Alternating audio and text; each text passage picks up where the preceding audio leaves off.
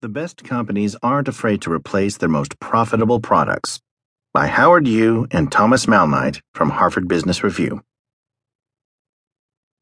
For a long time, the Silicon Valley funding model has been hailed as a powerful alternative to the stifling way corporate America works.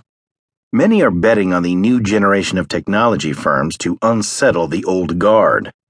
Today, the number of unicorns, startups that valued at one